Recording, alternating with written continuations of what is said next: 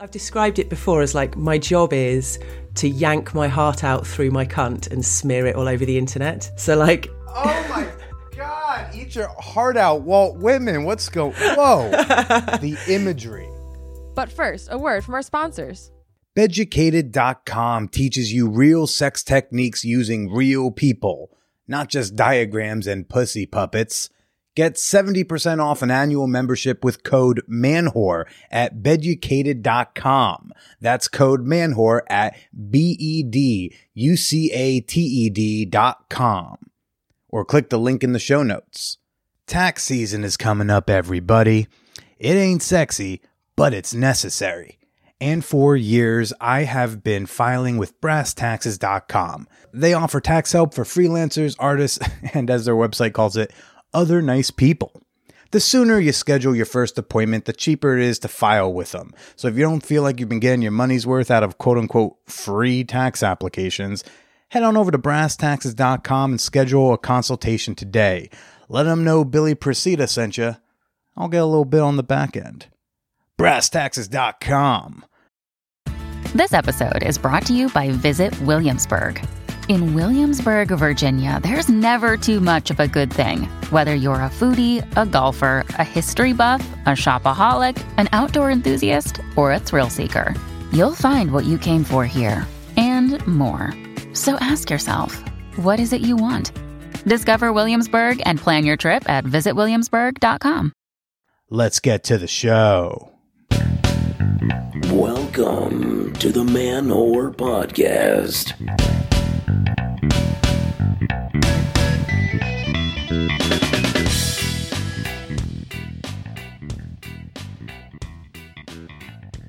Shout out to the Playboys, the Playgirls, the Play with Me's, the On Your Knees. This is Billy Procida, and you're listening to the Man Whore Podcast and Rhymes. Hi, that one was really dumb. what? Welcome to the show. This week on the pod, I have got on sex blogger, girl on the net, aka girl, aka got in. I'm not the biggest fan of that last one, but hey, that's what they want to call her. Great. Uh, this is a really awesome episode that you may want to listen to in a place that is safe to get accidentally aroused because I know she doesn't mind me saying it, but gotten, oh, the voice on this woman uh, and the fact that like you have no idea what she looks like is delicious. Uh, but first, you know, I'm a shameless attention whore enough to admit I love getting random presents from you people. Ah, best one I think still goes out to the hookers. Shout out to the hookers who who got me a new bed frame one year. You have no idea how cool you people make me look to the other comedians. And so when when I post on Instagram like podcast listeners got me a bed, the other comics like, "What? Did Procida? He's not even funny." Wow, wow, that's good for him. So I love the ego boost of all that. uh, but so so I was tickled when right before Christmas, three different men named Joe on OnlyFans bought me jock straps all in the same week. What a life! What a charmed life I live. the the jock straps they're apparently very popular with the queers. I got a, uh three pack in different colors. I got a, a red, a blue, a black. I got another black jock strap from another brand. And then I got a couple of uh, these cross body suit jock straps. It's like a teeny underwear lacy jock strap thing with these straps that kind of cross my torso and wrap around the neck. I'll put a link in the show notes. It's really hot. I never even thought about jock straps as lingerie before, you know, because I haven't worn a jock strap since high school football senior year. I figured I'd just put some jock straps on my Amazon wish list, see what happens.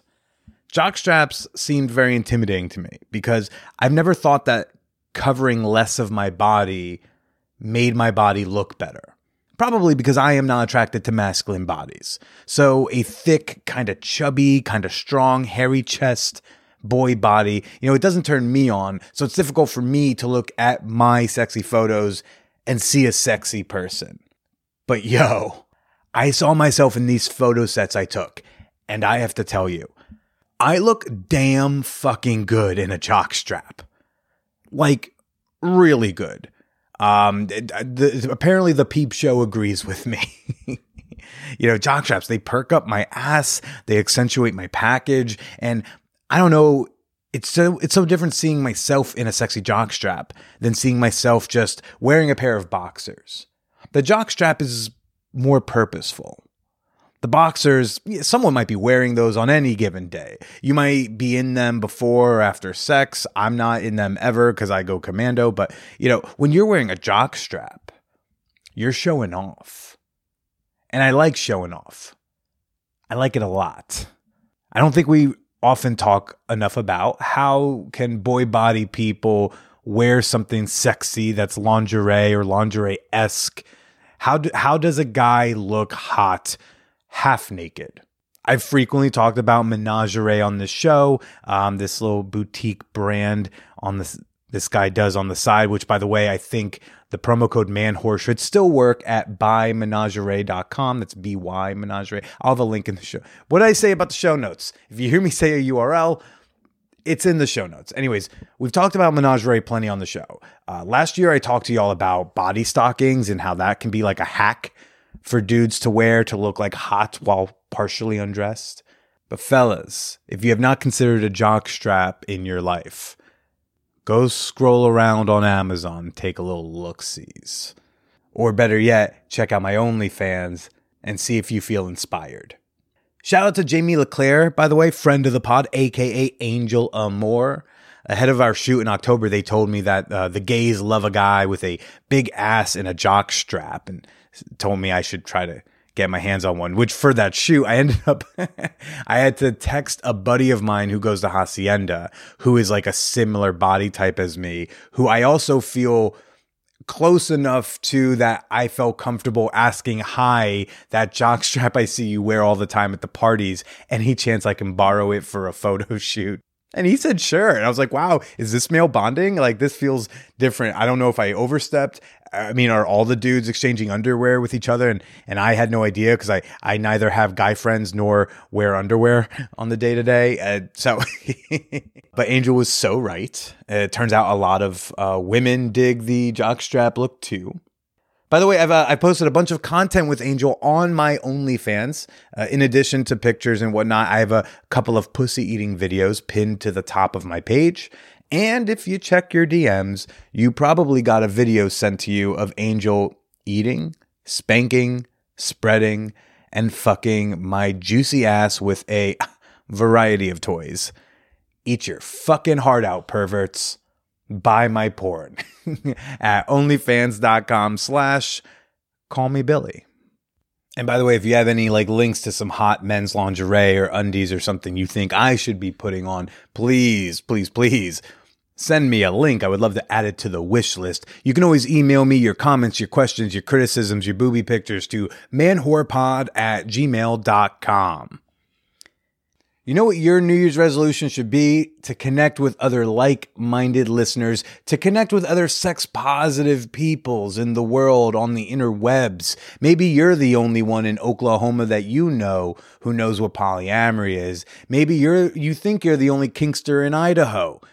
It is Idaho. I mean, you might be the only one for a few square miles, but you ain't the only one in Idaho. What I'm saying is, you should come introduce yourself in the champagne room. The champagne room is our super free, super fun, super sex positive Discord server where we have channels about all sorts of topics, not just about sex.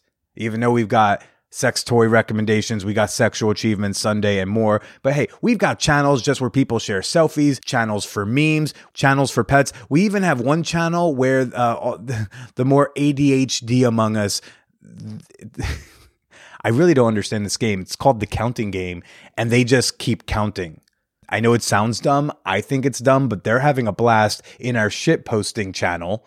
And they've, I, uh, who knows, they're probably up in the 700s by now or something. So the champagne room, it's filled with hundreds and hundreds of fan whores and like minded people. If you're having trouble finding your tribe, come join ours. Introduce yourself today at manwhorepod.com slash discord. And before we get to our conversation with Girl on the Net, let's do a quick fan whore appreciation moment. Okay. This is the part of the podcast where I could give a brief shout out to some of the members of my fan whore community on Patreon. Right now, I want to shout out to Alan Kustanovich, whose name has oh so many letters in interesting orders. And I want to say thank you to someone who simply goes by the letter C.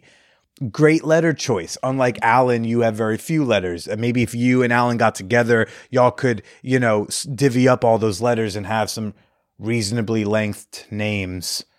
But Alan C, thank you so much for supporting me and the work I'm doing here on Patreon. And you too can support the podcast for as little as $2 a month. That's all it takes to do your part to keep this podcast moving and grooving. Do your part today, become a member, support the pod you love at patreon.com slash manwhorepodcast. That's Patreon, P-A-T-R-E-O-N dot com slash manwhorepodcast. And now for this week's guest, Girl on the Net. Oh my. Uh, I have been following Girl probably as long as I've been doing this podcast.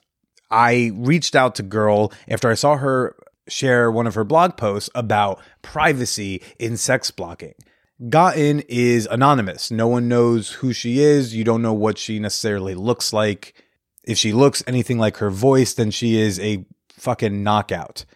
And in her post, she talks about how she gives like quite a bit of veto power to her past lovers in terms of whether or not she's going to write a blog post. And I thought that was really interesting because, as many of you know, I started this podcast in 2014 talking to my past partners directly about why we didn't work out. And I've also told many a sex story of my own here. And I think Gotten and I have different ethics, and I thought it'd be interesting to talk about that and, and see how it is we determine like kind of what's fair game, what's not fair game, and and how do we tackle sharing our private sex lives so publicly. Let's go chit chat with at girl on the net. Why did I say it like that? That's so fucking weird. The Man Whore Podcast is sponsored by Beducated.com. Beducated is an adult sex ed platform that goes beyond diagrams and pussy puppets and shows you how to do a lot of the real things with real people. Many of Beducated's courses use real live models, and no, it's not porn. They're going to show you how to do a lingam massage with a real cock. And they even have courses that don't really require some sort of live model anyway. You've got sex educators who are tell teaching you about, you know, sexual confidence. You got educators who are teaching you about how to open up a relationship. I took a fingering course because hey, it's it's never a bad time to brush up on your fingering skills. You never know if somebody's kind of like discovered some new Himalayan counterclockwise technique that stimulates something or the other. And I learned some things. I learned some more about the A spot, which I've heard about, but I, I, didn't really understand. I learned some new positions to kind of like optimize my energy and, and arm range of motion. I even learned about something called the U spot. I texted my girlfriend. I was like, yo, I'm learning about how I'm going to stimulate your U spot. She's like, what's a U spot? I said, hey, fuck around and find out. Did I use the phrase right? I'm new to, I'm not, I haven't been on TikTok in a minute. So if you want to get better in bed, you got to get beducated. Ooh. And they are offering Man podcast listeners an insane deal. Like truly, it's an insane deal. When you use my promo code MANWHORE at beducated.com, you'll have the option to get a one day completely free pass to the entire website. And when you use my promo code, you will get 70% off an annual membership, and that rate will be locked in for life. Just to give you an idea of how insane of a deal that is, their yearly pass comes out to about $30 a month. Their monthly pass is $40 a month. They're basically going to get you down to about 8 bucks a month to become a master in the bedroom. You're going to teach yourself skill sets you don't even really feel like you need to know. Like are you a hetero dude who doesn't give blowjobs? I mean, you can still take a blowjob class cuz fuck it, you got access. Learn everything and use my code when you do it. So go to beducated.com, use promo code MANWHORE. That's beducated, B E D U C A T E D.com, or just click the link in the show notes. It's a new year, it's a new you, and why have you not started that new podcast yet? There's no time like the present to get started. And the first thing you need to do to start a new podcast is you need to set up an RSS feed. And there's no better place to host your RSS feed than with Libsyn. I've been hosting with Libsyn since I started this podcast, and every major indie podcaster I know, they use Libsyn. Libsyn's been in this game for forever. They've been handling podcast RSS feeds since before they were even called podcasts. I trust no one with the Man Whore podcast more than with Libsyn. Their customer service is superb, they're quick, and they are efficient. And I can finally offer you up to two months of free hosting services when you use my code Billy, B I L L Y, at libsyn.com. Or you can click the link in the show notes. We love link clicking in the show notes. But again, you can go to Libsyn, L I B S Y N dot com, use promo code Billy.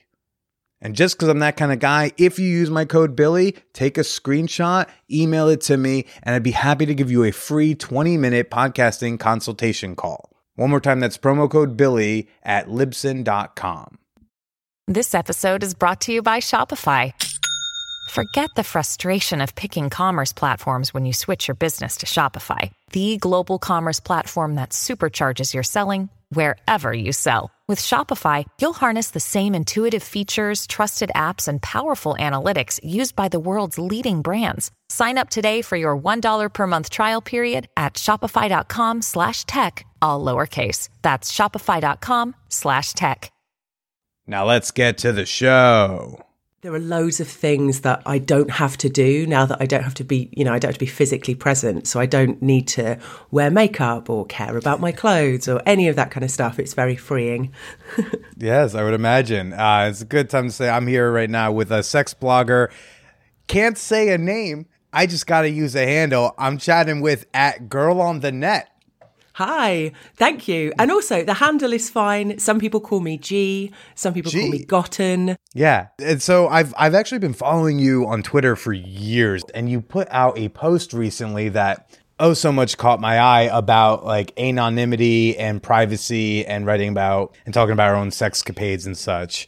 Uh, and so I was like, gosh, would love to uh, discuss and or mildly argue about that. Uh, I'm so up for it. I think it's a really interesting topic and it's one that so many different people are all going to have their different approaches to it as well. And I'm always really interested to know how other people form their ideas around you know how do you write about people or talk about people like what what are your ethical rules and boundaries i think it's really interesting let, where was your origin story of blogging about sex? So, when I first started blogging, I was single and I was dating a few different people. I also had a ton of stories to tell about past relationships and past boyfriends. Um, and when I first started the blog, because it was all very anonymous and because I didn't have that much of a following, the question around, you know, do I need to get individual consent for every post felt a little bit less important because not that many people were reading. So I got consent from um, my ex boyfriend at the time, who I'd had loads of kinky adventures with and done lots of delightful filth. And he said he was fine for me to share our stories. So I was okay with that and I could share those, and everybody else I just anonymized. And then more recently, I've been in a very, very long term relationship. We were together for nearly 10 years. And so, again, of course, with him, he was fine for me to share it. He was very encouraging of my work and was happy. You know, I, I wrote a whole book about him at one point. He was very happy for me to do that. So now that I'm, we've broken up now and I'm sort of launching myself back into like having some casual fun and dating lots of different people the question raised itself again. And I thought, okay, well, I need to come up with a rule for me that makes you know makes sense for me and means I can feel comfortable still doing my work because it, it is my full-time job mm-hmm. so I can't just suddenly stop writing about sex equally part of my brand as a blogger and I hope as a human being is that I always want to be kind and want to be nice. So I have to I thought it was a good point to sort of reassess you know how do I make sure I'm getting consent from the people I write about what level of consent am I going to be asking for you know what am I going to be offering them in terms of how much they're allowed to edit or make suggestions all that kind of stuff. Mm-hmm. So I thought yeah that post was kind of my way of setting my stall out, as it were, and saying, This is what you can expect if you're someone who's been kind enough to dick me. You know, it was interesting because you say, you know, this is the full time job, which, like, fuck yeah, we get to just talk about where our genitals have been uh, you know, for a living. Like, know, how right? amazing is that, right? But also, there's this slight little bit of panic of like, even if one wanted to stop, you couldn't just stop. Yeah. because it's the job. You'd have to like plan and like I don't know. Has that? Have you ever thought about stopping the blog? Oh yeah, a few times. Do you have an I- exit strategy? No. One of the so it is really difficult. One of the big moments of um, thinking, oh well, maybe I should stop, came around the breakup with my ex partner. So we we split up summer of 2020. We properly stopped seeing each other this summer, so 2021. And I thought, well. I don't have my muse anymore. Like I, most of what I was writing about was stuff that we did together, and uh, you know all the adventures that we got up to. And I realised that my blog was becoming a really maudlin place. So I thought, well, maybe now's an opportunity to stop and get a proper job, proper job, a salaried job where they pay me holiday time and all that sort of thing. But because the, of the way the blog works, I have contractual obligations until at least the end of 2022. What with advertising on the blog, I've got, the a book Patreon? works. Oh, Patreon, yeah. Right. Patreon's maybe slightly easier because I think I could just, if I did want to quit, I could just one month do like a big last goodbye for Patreons and then that's it. But now I've turned on annual subscriptions. So again, it, yeah, it's, it is really difficult. I mean, I don't, I'm definitely not complaining because if I'm going to be trapped in a job, being trapped in my favourite job in the whole wide world is is certainly not a bad way to go. But yeah, you're right. It is. There is that worry. I mean, why did why did you start the blog in the first place, though? Um, so I, with the the old ex boyfriend that I mentioned before, we'd done a lot of kinky stuff together. So we met at university, um, and we sort of both together discovered that we both happened to be massive perverts and did loads and loads of things. So we almost set up a sex blog together, and he got cold feet. But it sort of sat in the back of my mind as something that I might be able to do. And then when Wait, we but now, how up- did y'all two discover you both are perverts? Oh, do you know? I mean, with him, I could I can pinpoint a specific moment Love where it. I thought, "Oh, this is interesting." Um, we'd been doing lots of surreptitious fucking at uni because he had a girlfriend who was at a different university, um, and we weren't really supposed to be shagging, but we were very into each other. And I was staying at his halls one night in these tiny little single beds that were definitely designed for only one person. And I spooned up behind him and was just sort of playing with him a little bit and made just a sort of gentle thrusting against him. And he suddenly went, Oh. And I was like, Oh, right. And I think at some point we had a conversation about, I said something like, I'd love to find a boy to come and fuck you. And he said, How about you be the boy? And then we went to this awful seedy sex shop because back in the day you couldn't really buy stuff online. That's how old I am. That ages me. But then we went to this seedy sex shop together and bought a really atrocious, definitely not body safe dildo for me to peg him with. And and things just sort of took off from there.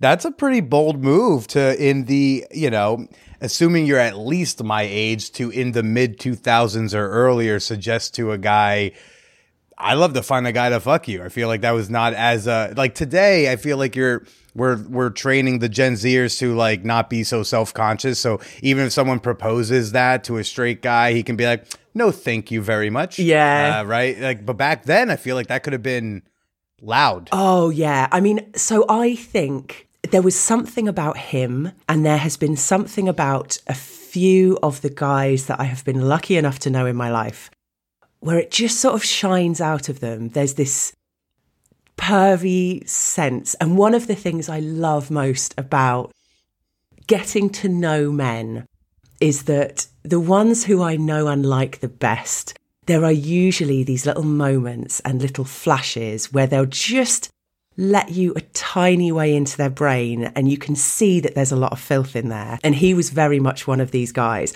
But like I've had it with other guys where I've thought they were reasonably vanilla or not particularly into sex. And then, you know, we'll be walking down the street and I'll make some comment about wanking and he'll reply with, Oh, yeah, sometimes I tie shoelaces around my cock and balls while I have a wank. And I'm like, Yes, oh my god, you, you can fucking stay. Get in me. My people. exactly. I've had other people I've had other people do it to me as well. There was a guy I used to work with who was in the IT department and we go for cigarettes on break times and he asked me what I was doing at the weekend and I said, "Oh, I'm off to a party." And he just looked me in the eye and went, "What kind of party?" And I was like, "You know, you know." Yeah, it's it's fun to meet those like-minded people in the wild because it's just you know I don't know. I that's why I will unabashedly speak like I don't if I you know I work a lot of times I'll, I'll go to a coffee shop to to do my work and I'm not like pretty shy or like if I have to talk to somebody if somebody comes to meet me or I got to do a call I don't get too shy about talking about what I'm talking about because like I kind of want to put up the flare like I want to put the flag up like anybody is this your flag too? Because you can come over one of the times that I was planning a gangbang in a coffee shop. Uh, eh, the the the lady who uh, wanted me to organize it for her goes to the bathroom, and the guy next to me leans over to be like, "Oh, oh hi, I couldn't help but over here." and but it turned out that he writes about sex for a living. He's a he's you know he's a journalist, and uh, sex is one of his beats. Oh, great. then I made like a new professional connection right there. Uh, other times it's a little bit more awkward. But like, are you guys really talking about gangbangs? And I'm like, yeah. And then they're like, okay, I'm gonna move. Like, "Okay, you have fun. It's I I know what you mean though. There's something really nice about when some you know someone makes that connection with you. I think as a woman, I'm more nervous about it because usually when that happens with me, it is um, uh, creepy guys, and particularly if they're vanilla guy. I find that, hmm, maybe this is a generalization, but there will often be vanilla guys who hear you talking about kink or being open about kink and just assume that that means it is a complete free for all because they're so unfamiliar with, you know, the sex positive community and ideas and concepts such as consent and, you know, all that kind of stuff. Um, so I'm probably a little bit more nervous than that, but I'm definitely becoming more open about it. Like now that I'm single, I am shagging some people who I know through the blog, or I know they know Girl on the Net, and they knew Girl on the Net before they knew me, which is a whole new.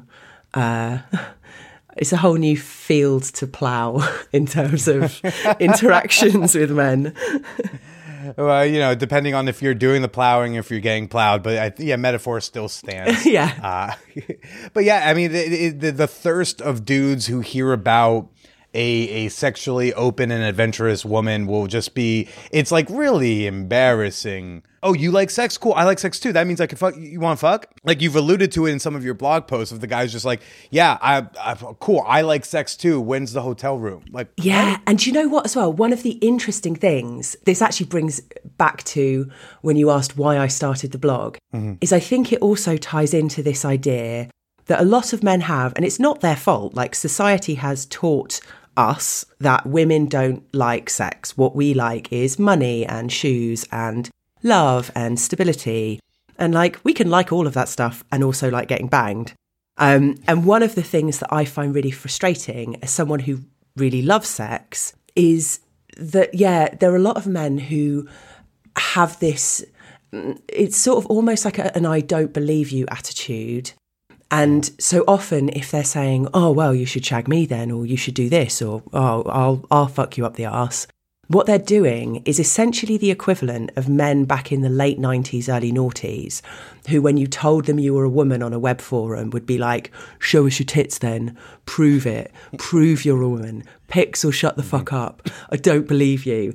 And I find it's it's so annoying because it's just like, look, if you want to fuck women like me, then the absolute first thing you need to do is just acknowledge our existence. Just be fucking nice, man. Just say hello.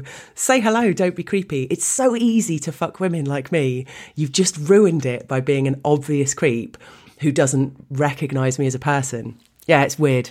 Sorry, it's a little Yeah, rant.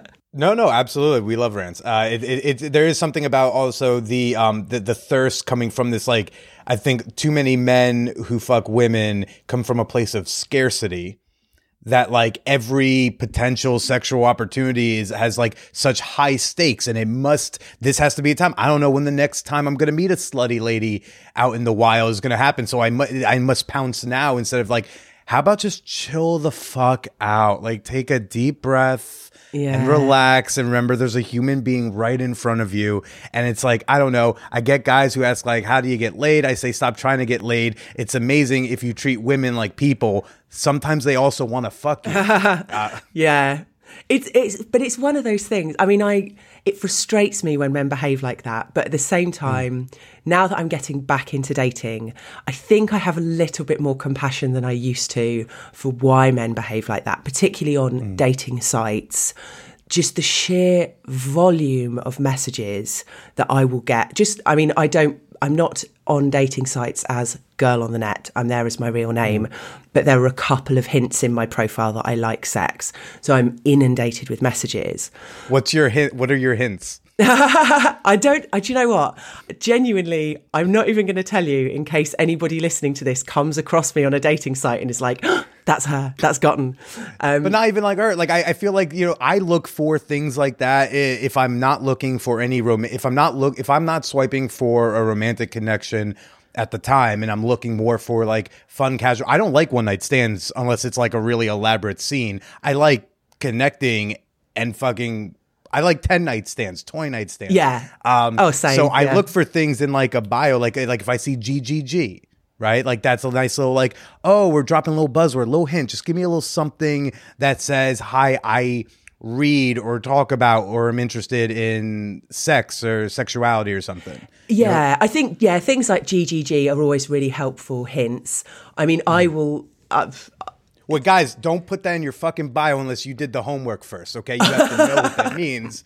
Ladies, if you match with someone who has GGG in there, you better fucking ask, hey, what does GGG mean to you? Just to see. Just let's make sure they're not. It's like when people would put, um, you know, D and D and drug free in like a Reddit post or a Craigslist ad. And I'd be like, do you know what the, that means? Or did you just put it in there because you saw other people put it in there? Because D and D and disease free is is redundant because it the D and D free was supposed to mean drug and disease free, but they don't know because somebody misused it once and then they copy and pasted. Ah, yeah, no, I'm with you. Yeah, don't put anything unless you understand it. I um I don't know if this is as common um, over there, but here in the UK, lots of lefty people will put no SWERF and TERF on their profile, which I like a lot because you're just in, sometimes there will be no SWERFs, no TERFs, no Tories, which is excellent as well. And that kind of thing I enjoy that because not only does it, it doesn't always indicate they're kinky, but it does indicate that they understand gender politics. They are mm-hmm. lefty enough that they give a shit and they are read up on it. And they, you know, I'm not going to have to have extremely basic conversations with centre right men who don't understand why it's important to respect a pronoun. So that's kind of thing I think is really helpful. I love the generous. My favorite stereotype might be that uh, liberals are better in bed than conservatives. Do you know, I've not fucked enough Tories to be really sure, but I don't know if I want to do that experiment. what was it like the the first post you put out? Like, what was it like to put out that first really personal anal story or whatever the fuck? Oh, the first one ever on the blog. Yeah. God, you know, you're putting you're you're for the first time putting something so personal and allegedly private, you're putting it out publicly. Like when you hit that publish, what did was there any sort of feeling or rush? Ah, do you know, I, I think back then it felt so mild just because I had hardly any followers. I think when I started blogging, I had maybe two or 300 followers. And so, and I was kind of used to talking about horny stuff on Twitter. There was definitely a thrill uh, when people started reading it. I, I very quickly started getting quite a lot of traffic. And so this sounds so narcissistic, I think. My thrill is not in putting the post live, my thrill is in seeing when people respond to it. So if I put something up, very recently, I wrote about an absolutely exceptional threesome that I had with two lovely people. And I knew that that post was going to be popular. And I thought quite a lot of people would respond to it. But as soon as it went out, it got tons of retweets. And that was a real thrill because I was like, I feel like I want to treat something precious, like uh, something like that. I want to treat it preciously and show that I'm uh, framing it right and being careful and, you know, talking about things in a nice way. So the fact that people responded to it really well, I was like, yay, I'm so glad you haven't shown me up in front of these people that I had a threesome with, or I haven't shown myself up. You know, I've done justice to the to the cool things they did to me. And and you know, in addition to all the really hot stories that you post on there, including by the way, some of them have audio attached, which then I heard I was listening to your voice talk about the uh, come in my ass versus come in my cunt. Ah, I was like, this is uncomfortable right before the interview. I just, you know, okay. I'm delighted you enjoyed it. That's the most popular one this year. I would imagine. Yeah, I've uh, I've got both my hands are in the air for accountability. Uh, I was like that voice because you have this fucking sultry like you your your voice was made for erotica the way some dudes' dicks were made for porn. You know what I mean? oh my god, that is genuinely one of the greatest compliments I've ever had. Thank you. No problem. Much obliged. Uh, you know, but like I I imagine you also post not happy, not hot things on the blog as well. Yeah, I do. I, I, I think I've described it before as like my job is to yank my heart out through my cunt and smear it all over the internet. So like, Oh my god! Eat your heart out, Walt Whitman. What's going? Whoa! the imagery. it's very. I, I think what I do and what I love doing, and I don't. I've, I've still haven't quite got to grips with whether or not this is a good thing or a bad thing. But what I really like doing is taking emotions, whether that is, you know, arousal or happiness or joy or misery or love or whatever, and really kind of trying to make other people feel those emotions as well. So I've written quite a few posts about the breakup and during the breakup because this guy, I would properly have said he was the love of my life at the time and I mm-hmm. felt very strongly about him. And obviously, having blogged about him so much, loads of my readers loved him too. And I know it's almost maybe a bit cruel of me, but I wanted them to feel the same gut punch of, you know, misery and heartbreak because I think it helps other people to be able to put their emotions into words as well. And, you know, whether that is I really enjoy taking up the ass or I felt really heartbroken during this moment, being able to give people that feeling where they can say, oh, yeah, me too, it makes them feel less alone. Like, mm. I'm not alone. I'm not the only one who feels this way. Or I'm, you know, I enjoy doing that. And I, I mean, I'm, this is awful, but I'm almost gleeful about it. If I if I'm sad and I can make other people sad too, then it's like, yes, I've achieved a thing. I've shared this, and then I feel less bad, and then hopefully they feel less bad because they're also sharing in this kind of communal outpouring of emotion. And that communal emotion, I mean, but that comes from the that will come from the sad breakup story. But the same thing will come from the taking it up the ass story. It's oh, me too. I'm not weird. I'm not alone. I'm not the only one who wants like a nice juicy load up my butt. Like there, there are people like that can bring a sense of comfort for people if they live in the you know middle of butt fuck, but we don't talk about butt fucking nowhere. Yes. Uh, and they don't have anyone to share that with, you know? Like, I live in New York City. We're talking about pegging every day in coffee shops, gang things, whatever. But, you know, you go out to Iowa, I I don't think you can talk about, uh, I don't think I could uh, comfortably plan a gangbang in, a, in an Iowa diner. Yeah. Oh, yeah, absolutely. And so, yeah, so the internet gives people that place where they can talk about it. And I think there's parallels as well between, so, you know, if you read a really sexy blog post or listen to some sexy audio and you have a wank, there's a sense of release and relief and catharsis. You know, you have indulged yourself in this fantasy and you've let it build and build, and then you've kind of, you know, released and let go.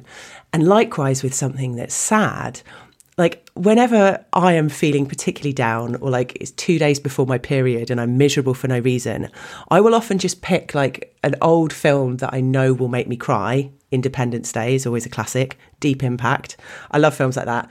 And I'll get that same kind of release, an emotional release. And I think it's similar to having a wank sometimes. You need to let yourself feel a feeling, really wallow in it, and then the dam bursts and you don't feel, you know, you've kind of let it go a little bit. A hundred percent. I just am surprised by the movie choice of uh, like I do. I believe in having the emotional wank with a good movie. I'm just surprised it's like Independence Day. Yeah, Uh, honestly, you know. I don't know why. It's so cheap. I do, it's when he does the speech I don't know why. It's just so cheap, but it makes me cry. I'm just like you know. I, I guess you could say okay, like uh, I re- it'd be like rewatching Armageddon just to get to the part when Ben Affleck's like Harry, no, you know. But like other than that, it's a Michael Bay explosion movie. I'm more of like a 500 Days of Summer kind of bitch myself. But Okay. hey, whatever gets the tears going for you, It's- who am I to argue? It's very personal. It's like porn. I, I reckon everyone's got different like cry boner kinks, just as we have different erotica kinks. But yeah, a good old cry is always han- handy. And, and you know when you said that, you know, going through the breakup, your readers, your regular followers, they know who this person is in concept. They're a character in the story of your life, just as like, especially being anonymous. You are a character to them. They are following you over a decade on this love and sex journey of yours. And I, you know, I'm, I'm sim- similar way. I, there's that element where I'm bringing these people from my past onto the show in the present. And also whatever my present sex and dating life is, you know, if I start dating someone seriously and like I have a girlfriend, like that girlfriend's kind of like a character in this Manwhore Podcast universe, so to speak. Right. And like they are familiar with who she is and the fun stories and the sexy stories and and, and what have you. Um, so it kind of ties back into that privacy conversation, uh, into that blog post of yours of just, you know, who is going to be a character how will we portray these characters Yeah. um, in a way that's both like fulfilling artistically uh, and follows whatever ethic you want to have in place for yourself Yeah, I'd be really interested to know, like, what is your approach? Do you have a kind of set approach, or does it depend on who you're talking about? Because I think character is a is a useful word and one that I try to keep front of mind because I think as soon as I turn someone into blog content, they do immediately become a character and they're never going to be, you know, the fully rounded person that I know them to be in real life. Um, so yeah, uh, yeah. How do you how do you do that? Do you have a specific approach for how you do it? Uh, so yeah my when it comes to like a girlfriend like someone's going to be a static force in my life there will be like a podcast conversation Okay. like there's the girlfriend conversation there's an i love you w- thing and and then there's the like okay so am i referring to you by like a letter or a name am i allowed to share photos of us on my social media because people will put two and two together and in terms about talking about my past i mean i'm not naming names I'm not given enough information anyone could possibly identify the person, and, and then I try to take it from my story at that point. Yeah, Uh, okay. and then also trying to be mindful of like, you know, am I telling a story that isn't mine to tell? Uh, that's something I've become aware of, so I try to uh, factor that in. It must be so much. Oh, there's so much I want to pull out of that because it's really fascinating, particularly because you're because you are visual and visible. There's a whole extra layer of stuff that I think I feel very lucky. I don't have to navigate that because you know I'd never I would never put pictures of me and someone else on social media. Um, I'd never put pictures of me on social media.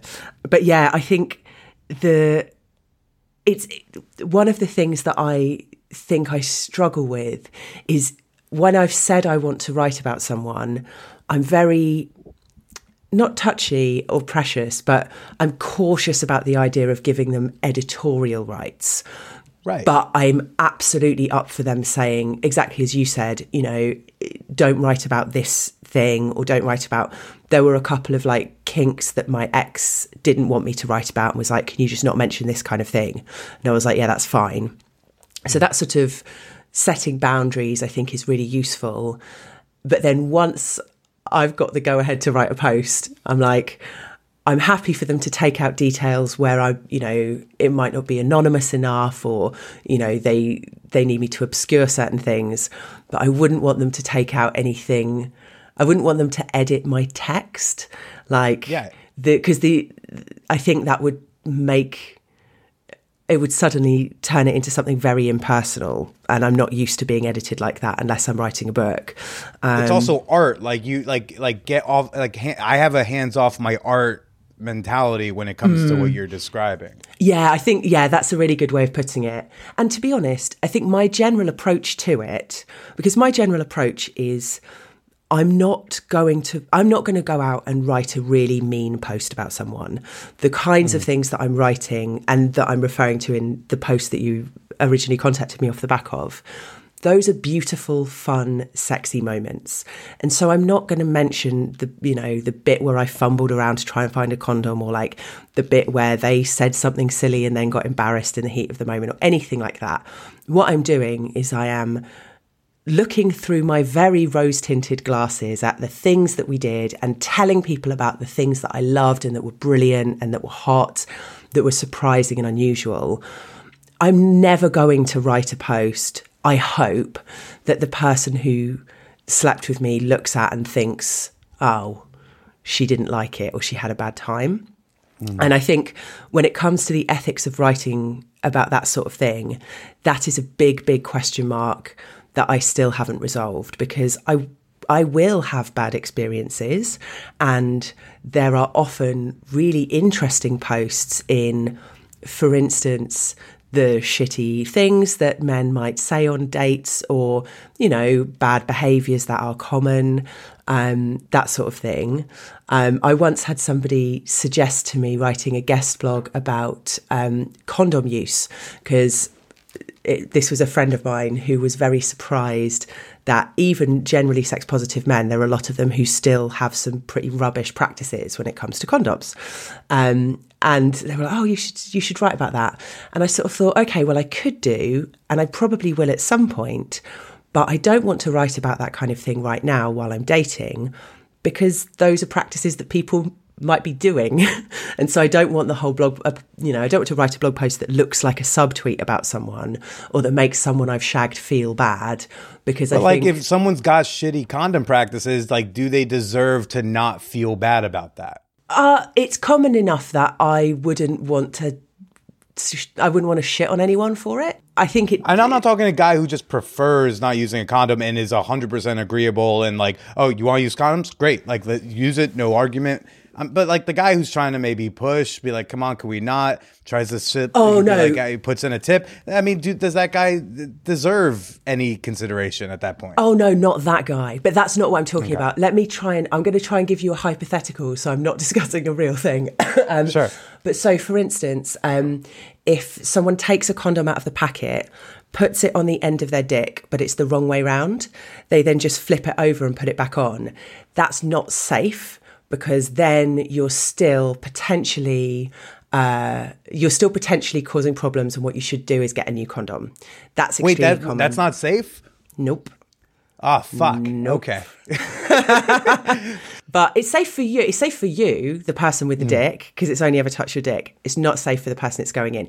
Now, I should before I oh, accidentally I exa- worry okay. people. Before I accidentally worry people, it, it is not a the, chances of STI transmission are reasonably low with that, but it's still not great condom practice. Likewise, sure. here's another example that is surprisingly common is if the condom comes off inside someone, which it does a lot. Like this just happens a lot, particularly with guys who um, struggle. I don't know what I'm being really cis normative. Sorry, people with penises who sometimes struggle to get hard, or if you're like in and out and changing position a lot and doing lots of things, often condoms will come off inside people. I've had that happen to me a lot. I very rarely had anyone actually say to me, oh, just so you know, the condom came off inside you. Like, often we'll just finish or pause, and then I'll go to the bathroom and be like, oh, you could have fucking told me. so, like, just silly things like that. I don't mean like non consent, because non consent, I think, sure. is a different issue, but just sort of slight things that are like not great practice. Now, I could write about that, but I'm not going to write about that now because I'm dating lots of people. What I would do probably is wait a long time into the future and then do something that's a much more general advice type post and get some, you know, input from other people. So it's not based on my personal experience. I deliberately chose them because they're things other people have spoken to me about recently. Yeah. What stood out to me about just even the concept of your practice, which and, and and now I'm feeling more comfortable about your post because it sounds like it's more your ethic and not what you think everyone's like it's it doesn't sound like it's a standard you think everyone must adhere to this standard right yeah or rather I, it's your standard. Yeah uh, definitely. I mean i'm in i think everybody should have a standard. Sure. But i don't think it's up to me to dictate what that should be because i think the world needs to be told lots of different sex stories. And I'm always very aware of the fact that I'm I'm extremely privileged. I'm a white middle class woman who's reasonably posh. And although I was poor when I was young, I am basically fine and I lead a very charmed life. And so my approach to this stuff is not going to be in any way the same as someone who's had a very different background and has, you know, will have been treated very differently by sexual partners and all that kind of thing. I think I'm wary of I'm wary of an attitude which just says fuck it we should just be able to say what we like. I think lots of writers I know would um oh what's the phrase if people wanted you to write well about them, they should have behaved better. It's like kind of a common uh, thing. And I'm not sure I necessarily 100% agree with that because I think that your writing reflects on you as well as on the people that you're writing about.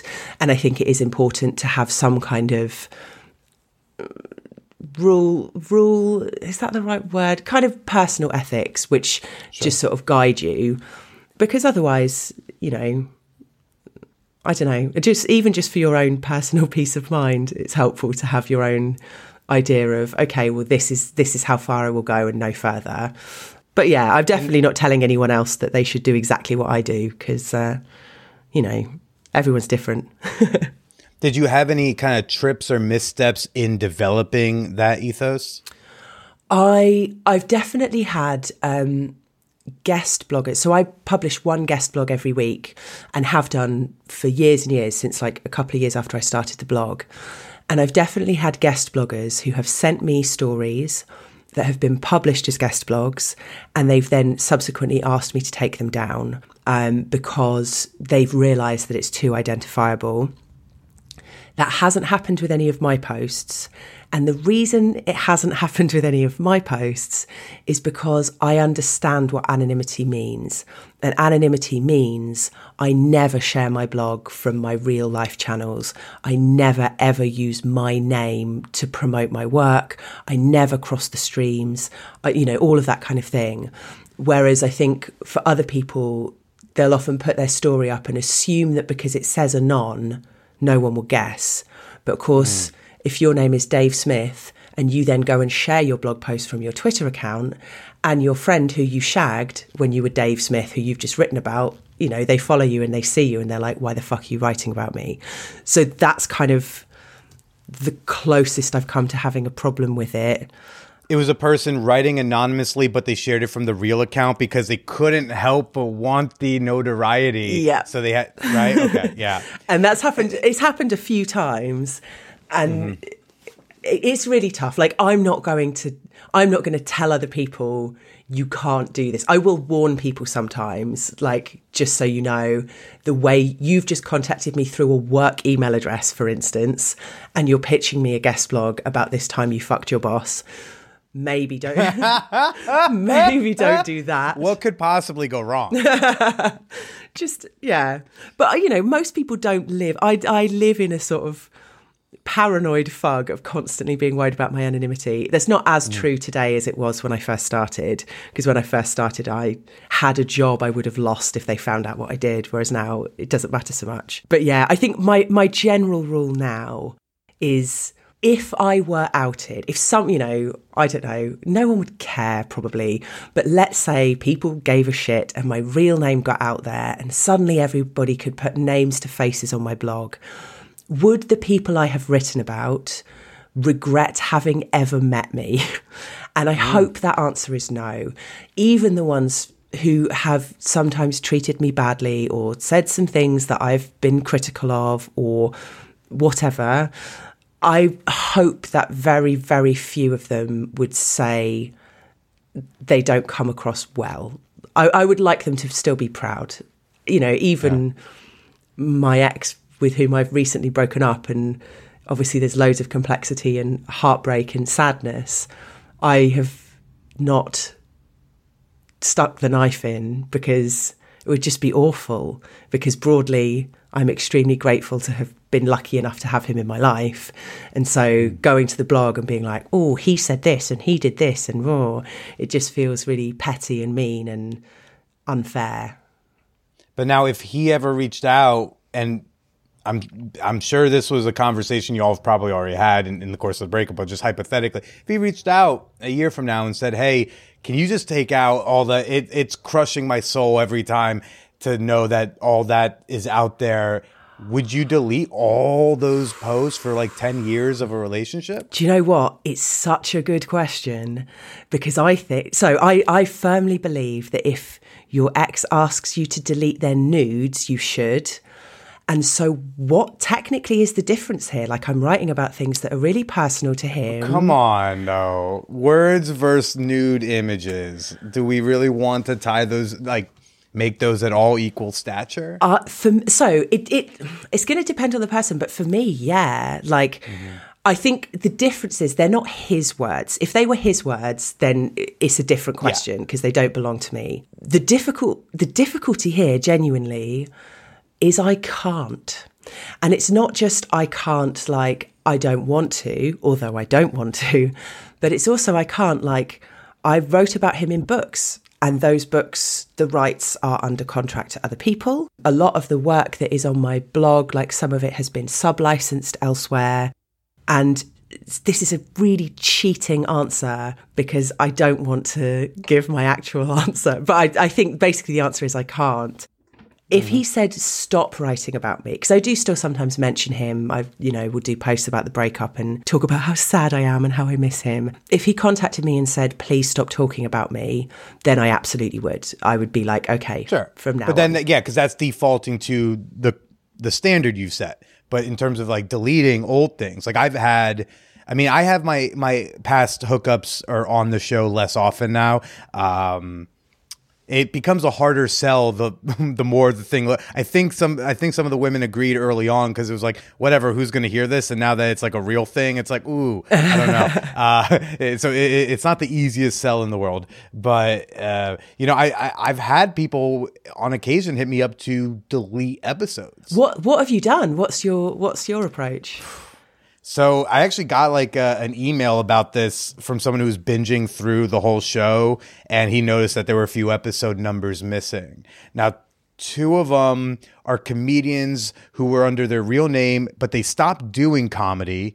And they like, you know, one was like, "Hey, trying to find a job. I don't do comedy anymore. All my, you know, all, things are deleted. But this was my real name. And when you Google me, my first Magnum condom with blank still shows up. Ah, so like, so like that, those two comedian ones I I, I deleted, um, be, but it's because they stopped doing comedy, took themselves out. Okay, and then I had one past hookup who did hit me up, and I mean she called me in full on tears, and it was early enough in the show. Like I'd probably been doing the show like two or three years at that point, and yeah, I, I her reasons weren't for me now good reasons like i just don't like that it's up there like I f- i'm a different person now whatever. Because i'm like use a different name. You couldn't possibly identify this woman. There's nothing to tie.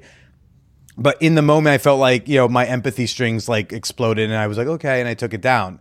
Okay, but then like I noticed there were others who have asked and I was like I can't I can't have I have to set a standard where I'm like I can't do that. Uh, Like unless there's a privacy concern that's real, I can't just take shit down cuz you don't like that it's it's in existence. Yeah. Because like this is my job. This is my business. Like if if I allow everyone veto power to take things down after the fact because of something you shared, I mean, you chose to share that. You have to be responsible for the words that come out of your mouth. And if I let people let make me delete shows at will, I have no show.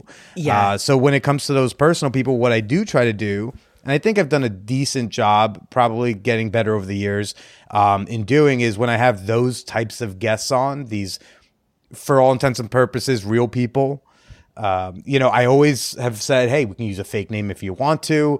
Uh, I always ask, like, hey, what's off limits? Let me know beforehand. Like, I kind of try to set it up. yeah, But then once we do the thing, you kind of like you have to take ownership. Hey, I've said things that were like a mistake, and I've had to like take accountability for what comes out of my face or out of my fingers. So it's like I feel like we should all be responsible for what we say. yeah. Uh, so yeah, so my eth- my ethic now is like I, I I'll try to set it up as best I can, but like I need a god a real compelling reason to take it down that goes beyond your feelings. I think Which is sad because like I'm a very empathetic person, so it makes me sad to tell someone no, and I know I have to do it.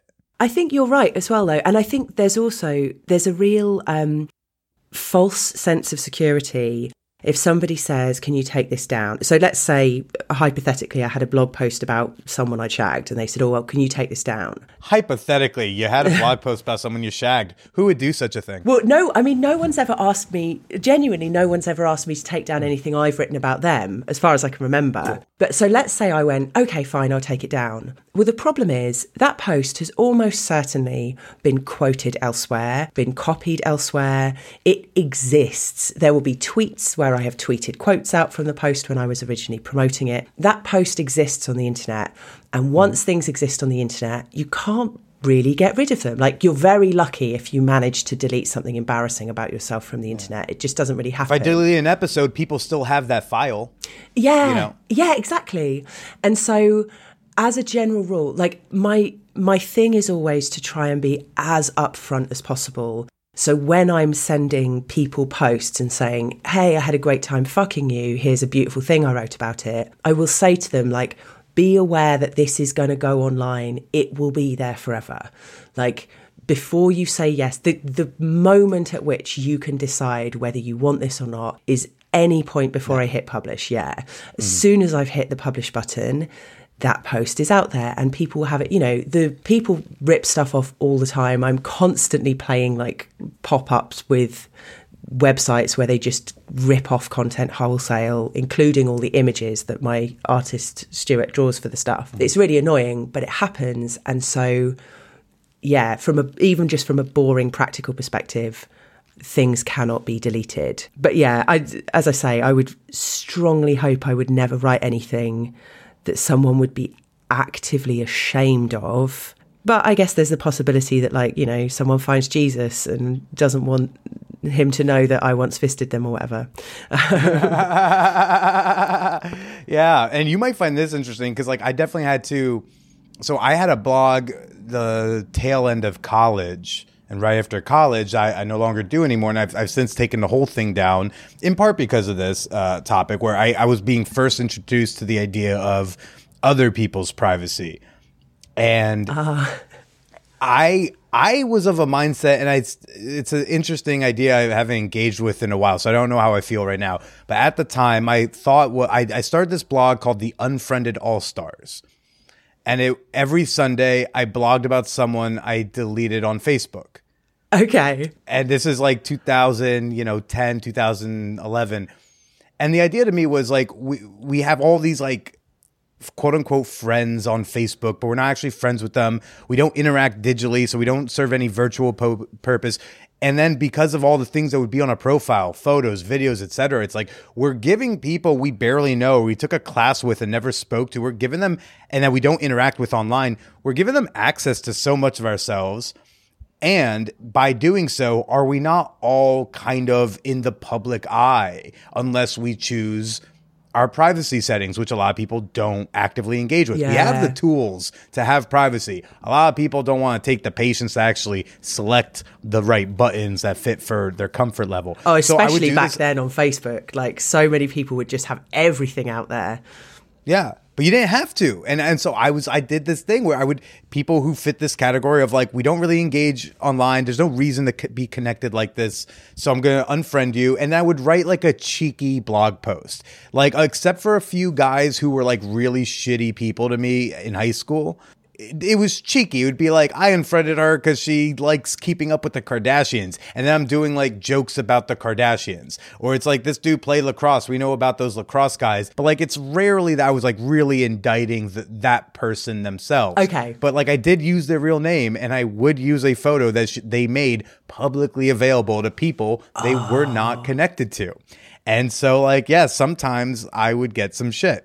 And uh, like people loved reading it. People would be like, "Oh my god, this is hilarious!" But then sometimes people would hit me up because they wanted it down, and I'd usually say no. Um, but I was also a bit of a bastard uh, back then. Do you know, I think it's so. One of the things I'm really grateful for is that I grew up in this generation where, you know, when we were kids, no one had the internet. I grew up just learning about the internet through dial up and all that kind of early days, like Wild West of it.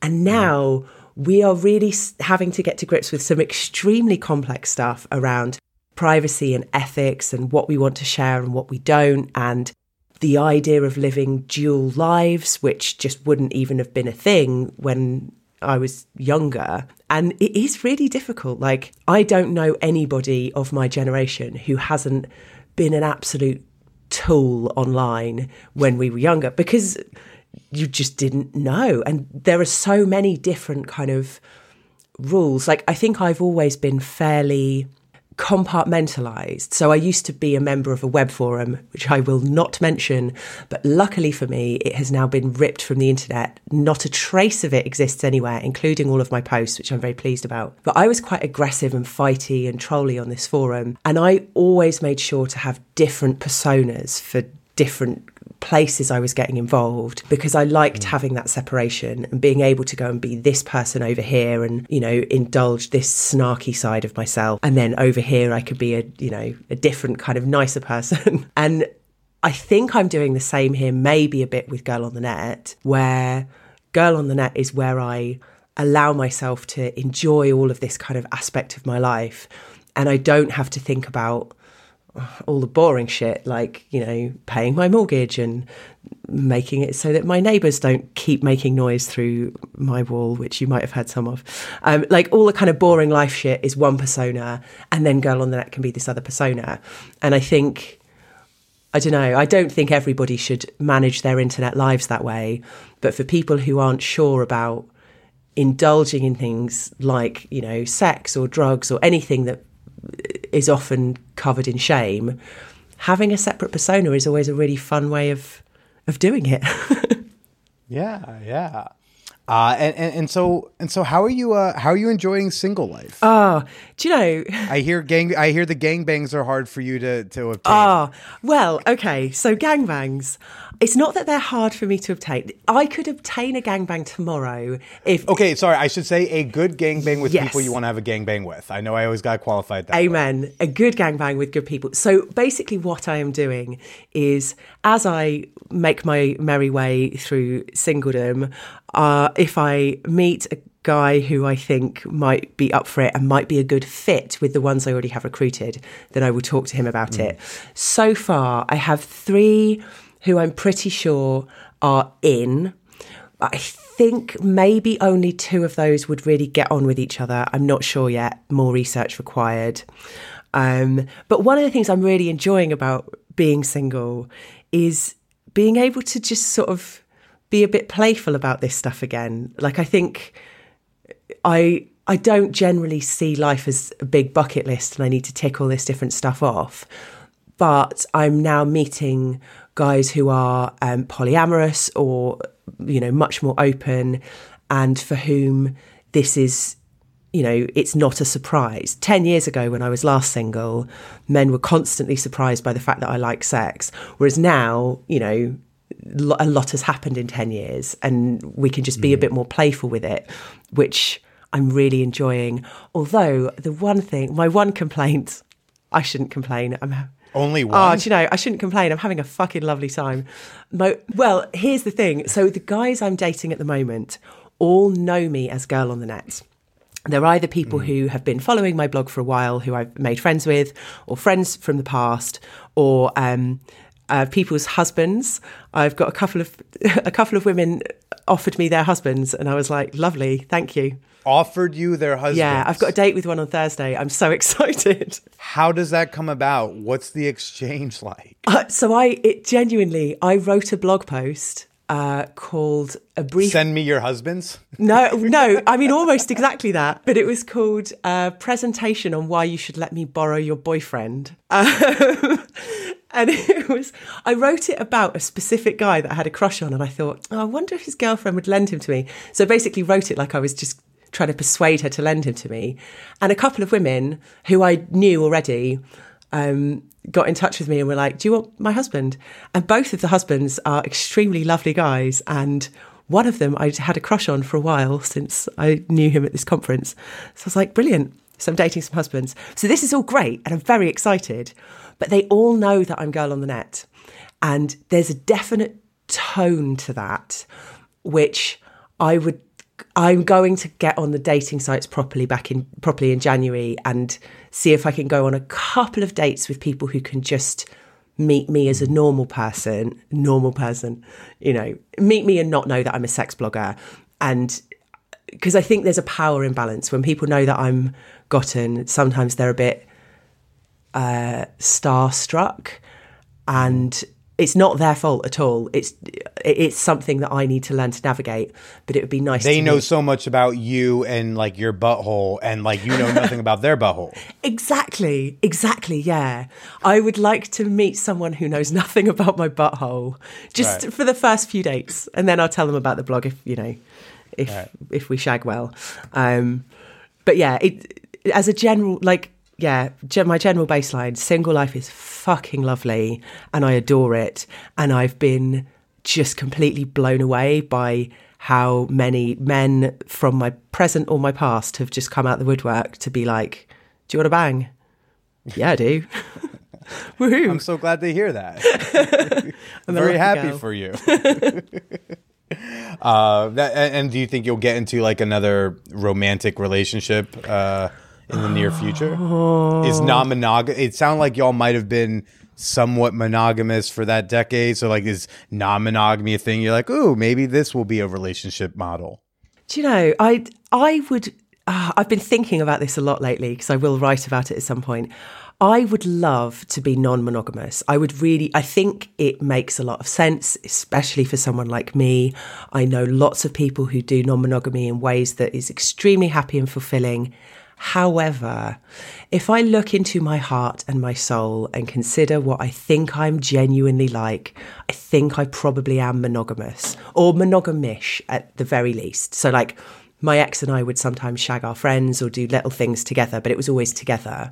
Mm-hmm. And I, I sort of hate that about me. I, it, it feels like I'm just sentencing myself to to monogamy but I, I do I I think that's where my heart goes so at the moment my attitude is like quick cram in all the fun I can have for the next like couple of years and then maybe after that I'll probably end up falling in love with someone and then I'll be monogamous and then that's what I'll be in um God, it sounds awful. I'm talking about monogamy in really bad ways. There I don't lo- think I, I don't think it sounds awful. I wanted to reassure you of uh, if if your ideal relationship model is like being with one person that you love and sometimes y'all play together in whether it's at a party or a gangbang or with friends or with a third or whatever. I mm. mean, that is in my non-expert opinion because I'm just a comedian with a fuck show, but you know, I that's not monogamous because to me monogamy is you two agree not to do anything else with other people and anything beyond that is not so I think you are not monogamous and there's just a style of it that is more emotionally safe for you. So if you want to be non-monogamous, hey, here's the little I crowned the totally non-monogamous. Ah, thank you. That makes me feel a lot better. That makes me feel a lot better. I think I, I have a real. It's not that I look down on monogamy, and I don't think other people look down on monogamy. I think there is just there's a bit of me that sort of wants to be a bit more capable of sustaining lots of different relationships. But I mm. just I love the teamwork of monogamy. Like when mm. it works and is good. And I know lots of people say, "Oh, well, you can't expect one person to fulfill all your needs." And that's absolutely true. But that's why I have friends. I've got loads of brilliant friends and I can have lots of fulfilling relationships and also have one person who I love, you know, mm. who ideally bangs me really good and is exactly the right amount of filth and all that kind of stuff. So maybe, yeah, maybe. Well, I, I hope that for you, and uh, Thank you. that's very that's very nice. Very rare that monogamy gets like positive plugs on the show. So, uh, but you know, I hope you find that uh, slutty other someone who who wants to uh, be slutty and filthy with you in the way that uh, feels safe and wonderful. Thank you so much. G, do you have like an extra like 10, 15 minutes by chance in your schedule? Maybe do a little bonus episode? Do you know? Yes, I do. I w- I want to talk to you some more about like actual sex blogging and the words of of creating such sultry language that that Ooh, turns okay. so many people on. Yeah. So, uh, but for now, gee, where can people go to find at Girl on the Net? I can only guess. So it's all, I try to keep it all the same. girl on the Girlonthenet.com, at Girl on the Net on Twitter, Facebook slash Girl on the Net. It's Girl on the Net everywhere. Girl on the Net. Uh, G, thank you so much for chatting with us. And uh, Patreon people, you're going to hear that bonus episode tomorrow. But for now, why don't you go ahead and say goodbye to everybody? Thank you all so much. This has been so fun and I've really enjoyed our chat. So, yay. Thank you. It's been super fun talking filth.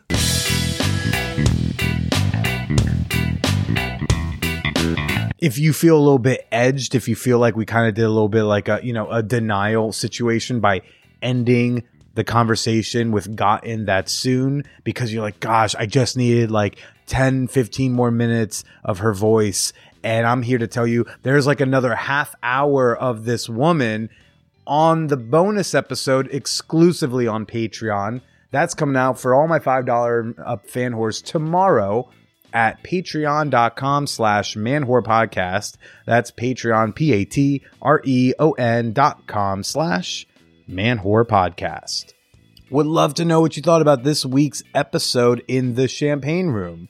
In the Champagne Room, our wonderful, super free Discord server, there is a channel called Episode Discussion, and in there you talk to fellow fan whores and you talk about the topics of a week's episode, talk about an old episode if you're one of those people binging forward. Introduce yourself today to over 400 fellow fan whores at manwhorepod.com slash discord. GOTN and I are very big on the Twitter, so I'm gonna like heavily say we would love for you to shout out this episode on Twitter. She is at Girl on the Net. I am at the Billy Procida. Let us know what you thought. And if you want to share it directly with me, maybe it's a thought that's longer than 280 characters. Maybe you want to share your slutty 2022 New Year resolution with me. Shoot me an email at manwhorepod at gmail.com. Last but certainly not least, hey, if you want to check me out in a jockstrap, if you want to see me playing with the delicious Angel Amour, if you just are curious to have a cute guy on the internet flirting with you, regardless of gender, you can follow for free at onlyfans.com slash call me Billy. Uh, I'm on a little podcation, everybody. I uh, you're, you're not going to hear anything terribly topical from me for for the month of January. I've uh, I've uploaded everything for January. I'm giving myself a little break. Don't I deserve such a nice thing? I gotta I gotta I gotta work on this dirty haiku book that I got in mind. I gotta bang out some haikus. The Patreon people know what those are about. Next week, we've got an, a, an awesome conversation with sex educator Susan Bratton. And then we're going to have uh, author Ricky Tucker talking about New York ballroom culture. All the fans of Pose. You don't want to miss that episode. And then the week after that, we're going to have on uh, m- new memoirist David Pevsner, who has a book out called Damn Shame. I got a great lineup for y'all this month. I hope you enjoy it. I hope you are enjoying your new year thus far. And I hope you're finding a way to safely stay slutty.